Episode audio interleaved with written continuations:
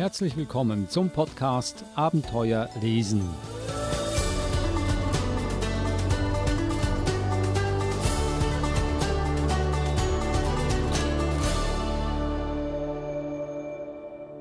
Der Podcast Abenteuer lesen, ein Podcast über spannende und lehrreiche Kinderbücher, aber auch unterhaltsame Kinderbücher. Und heute hat Eva Murer welche mitgebracht. Zuerst einmal Hallo Eva. Hallo Adrian. Du hast da eine hochstehende deutsche Literatur hier mitgebracht, die drei Fragezeichen, weltweit bekannt. Und die beiden Autoren, die hinter diesen Büchern stecken, Christopher Tauber und Kalle Klaus, hast du persönlich angetroffen an einer Buchmesse, an der Frankfurter Buchmesse, die vor langer, langer Zeit zum letzten Mal stattgefunden hatte. Zumindest äh, vor langer Zeit in, in, Person stattgefunden hat. Sie hat ja stattgefunden äh, letztes Jahr, aber eben online und, und virtuell. Und das war auf der Frankfurter Buchmesse, wo wir uns noch persönlich unterhalten konnten. Ja, Christopher Tauber und Kalle Klaus gehören zum Team, ähm, das die drei Fragezeichen schreibt. Es sind ja viele Autoren, die hier beitragen. Und ich habe das Gespräch sehr spannend gefunden, weil sie uns ein bisschen Einblick geben in den, in den Hintergrund, wie so eine Serie denn entsteht und auch ähm, weitergeschrieben wird, weil das ja ein Team von Autoren und Autorinnen ist, die daran arbeiten. Und das ist ja eine andere Vorgehensweise oder eine andere Arbeit, als wenn du jetzt als Autorin alleine in deinem Kämmerlein sitzt und deinen eigenen Roman schreibst.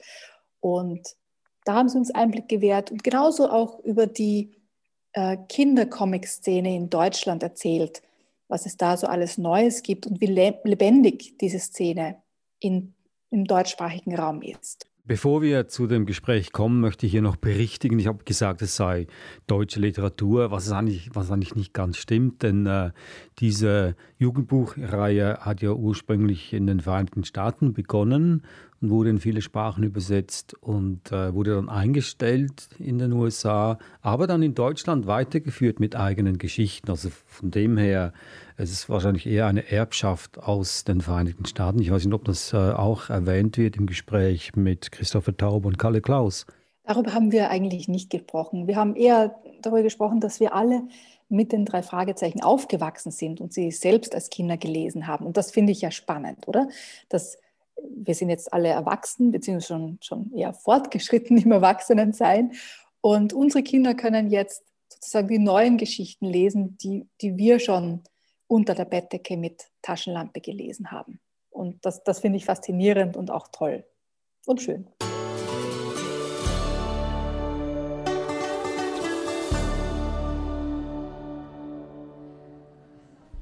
Christopher Tauber und Kalle Klaus, herzlich willkommen in unserer Sendung. Hallo. Hallo, hallo. Jetzt sind die drei Fragezeichen ja so eine, eine Teamarbeit mit ganz vielen verschiedenen Autoren. Wie, wie können sich unsere Zuhörer vorstellen? Wie funktioniert das? Wer hat die Idee? Wie kommt die Story zustande? Wie, wie beginnt das zu laufen und wie passiert dann auch die Zusammenarbeit? Also ohne, dass ich da jetzt äh, äh da den Leuten und Zuhörern irgendwie eine große Illusion rauben will, dass es so ein großes, also so einen großen Writers Room gibt, wo alle sich treffen und äh, miteinander heiß diskutieren, was irgendwie der nächste aktuelle Fall wäre.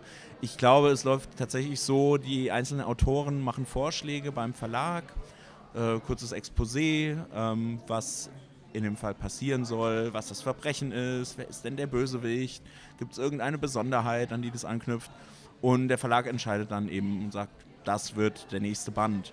Ähm, da das bei der regulären Buchreihe mehrere Autoren sind, ähm, denke ich, gibt es da auch irgendwie so eine Art Pool. Ähm, wir sind ja nun tatsächlich im Comic da vielleicht nochmal an einer ganz anderen Baustelle, weil wir uns natürlich auch nochmal Gedanken drum machen müssen, wie arbeiten wir das visuell auf, wie können wir das ein bisschen Unterschied äh, zum Unterscheiden machen zum vorherigen Band. Ähm, ja, also im Prinzip läuft alles bei Cosmos, bei dem Verlag zusammen, bei der Redaktion und der Programmleitung, die sich um das Gesamtprogramm drei Fragezeichen kümmert. Und die koordinieren das so wie Weichensteller, möchte man vielleicht meinen. Und die Autoren sind die Züge und wir sind Chuchu. Ja, also sowas. Es ist jetzt zum ersten Mal in diesen drei Graphic Novels, dass man die Protagonisten der drei Fragezeichen auch quasi sieht Vorher war das ja nicht wirklich ähm, Teil, Teil des Buches. Verändert das die Geschichte? Macht das, macht das ähm, die Geschichte anders? Ich glaube, bei den Geschichten, die also die ich jetzt mir mit Kalle ausgedacht habe und auch vorher mit Iva und mit John, für mich schon im Lauf der Zeit jetzt beim dritten, man hat selber einen ganz anderen Bezug zu den Figuren. Man überlegt sich natürlich auch, wie sehen die aus, äh, wenn die was erleben, auch von den Reaktionen äh, innerhalb der Geschichte. Ich glaube, für die Leute, in die die Graphic Novel selber lesen, ist es in der Graphic Novel stimmig. Und ich kann mir vorstellen, dass einige vielleicht das Bild adaptieren, aber ich glaube auch, dass es ähm, das Bild, was die Leute sich, die Fans von den drei Fragezeichen selber machen, nicht besonders angreift. Ich selber bin ja auch Fan und höre und ich habe tatsächlich beim Hören ein leicht anderes Bild im Kopf, als wenn ich an einem Comic arbeite. Insofern, ich glaube, das funktioniert sehr gut, dadurch, dass es eben zwangsläufig ein anderes Medium ist, dass man das voneinander trennen kann. Was natürlich nicht heißt, dass es äh, nicht auch adaptiert werden kann im Kopf, äh, aber ich glaube, wir legen da nicht so eine konkrete Marschrichtung fest. Das muss jetzt so aussehen.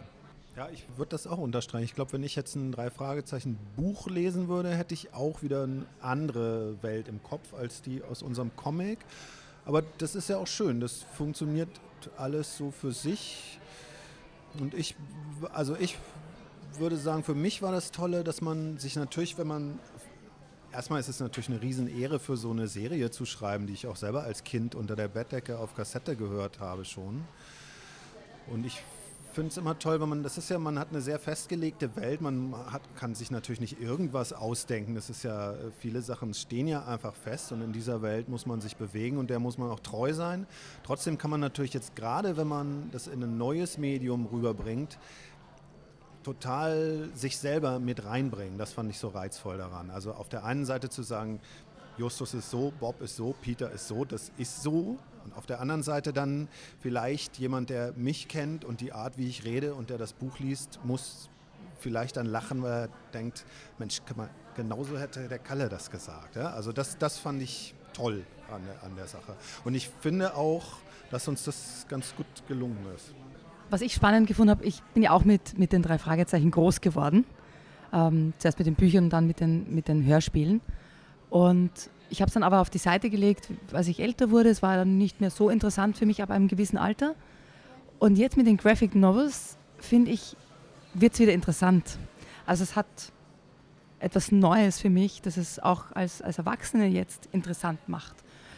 Hab, haben Sie das auch bemerkt, dass es jetzt vielleicht no, quasi Leser gibt, die wieder zurückfinden zu den drei Fragezeichen, die das als Graphic Novel jetzt als, als Erwachsene auch wieder lesen? Das ist äh, eine total schöne Vorstellung. Ich freue mich, dass du mir das gerade erzählst, weil das habe ich so noch nicht gehört.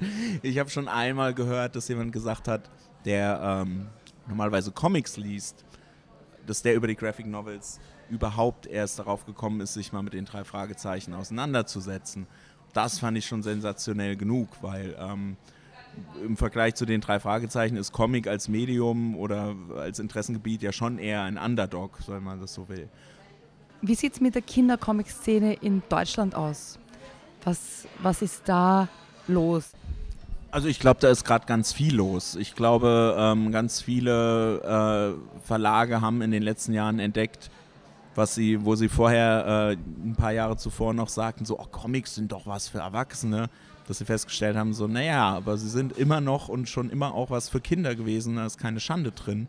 Und Kinder sind ein tolles Publikum für Comics und dankbar äh, für Autoren, die sich Geschichten ausdenken wollen, weil, ähm, na klar, gibt es auch bestimmte Regeln, je nachdem, welche, für welche Altersgruppe oder was man, welche, ja, Geschichte man Kindern erzählen will. Aber ich glaube, man kann ein bisschen freier und experimenteller sein, auch durchaus. Und es wird gut angenommen und hat sich so ein bisschen Markt getan. Deswegen glaube ich, entdecken gerade viele, die vielleicht sonst eher sich mehr mit Illustrationen irgendwie beschäftigt hätten, für Kinderbücher, irgendwie die Möglichkeit, Comics zu machen. So richtig krassen Überblick kann ich da jetzt auch nicht irgendwie erzählen, aber auf jeden Fall hat sich da in den letzten Jahren einiges getan.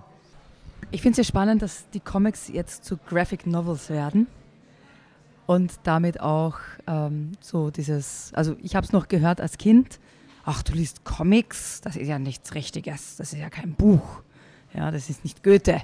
Und ich habe das Gefühl, mit Graphic Novels hat es so ein Rebranding erfahren, dass es viel einfacher macht, für Kinder auch dran zu kommen und dass Eltern oder Schulen auch sagen, oh ja, na, das, das, ist, das ist gut, weil das ist eine Graphic Novel und nicht einfach nur ein Comic.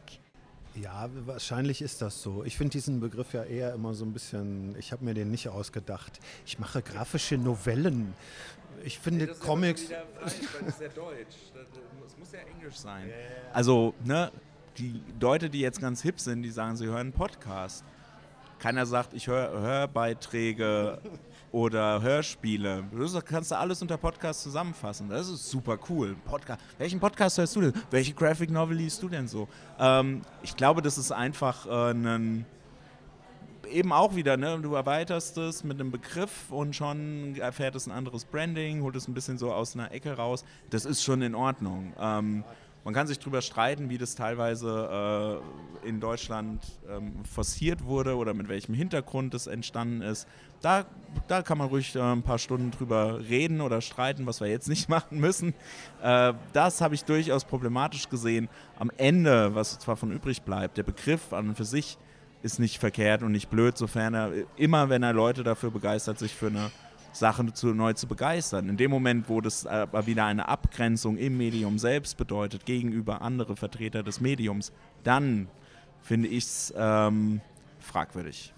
Ich denke, der Begriff ist ja äh, kreiert worden, um Comics wirklich in die Buchläden zurückzuholen. Und das, da kann ja nun niemand, der Comics macht, was gegen haben, dass die rauskommen aus dem käsigen kleinen Eck-Comicladen. Nichts gegen diesen Comicladen, aber dass man ein bisschen weiteres Forum schafft für Comics als Sie selbst Kinder waren, was waren die Bücher, die Sie am meisten geliebt haben?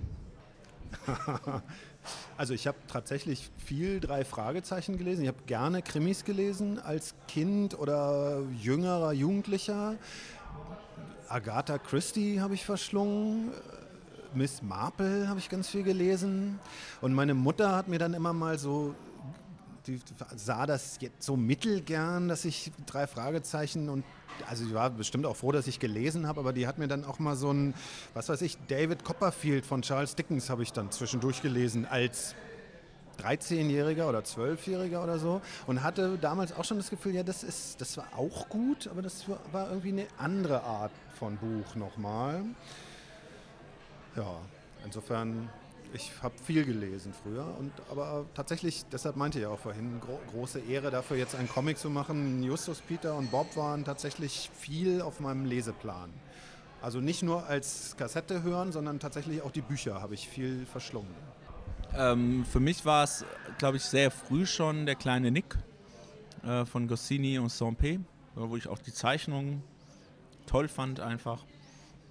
Und es gab eine Autorin, Auguste Lechner, die ähm, Odyssee und ähm, die Ilias und ähm, die Sagen von Herakles, also altertümliche griechische, römische Sagen für Kinder verständlicher neu geschrieben hat. Und das habe ich verschlungen. Und genauso gab es auch so für jüngere Leser neu geschriebene Sherlock Holmes Sachen. Sherlock Holmes war ich Riesenfan von.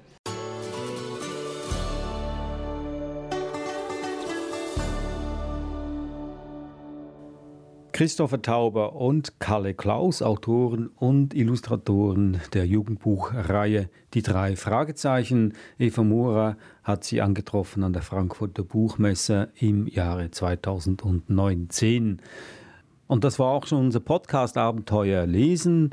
Wir sind nächste Woche wieder da. Wenn Sie bis dahin nicht warten können, gehen Sie auf die Webseite sbs.com.au-german, dort auf Themen klicken und dann Abenteuer lesen.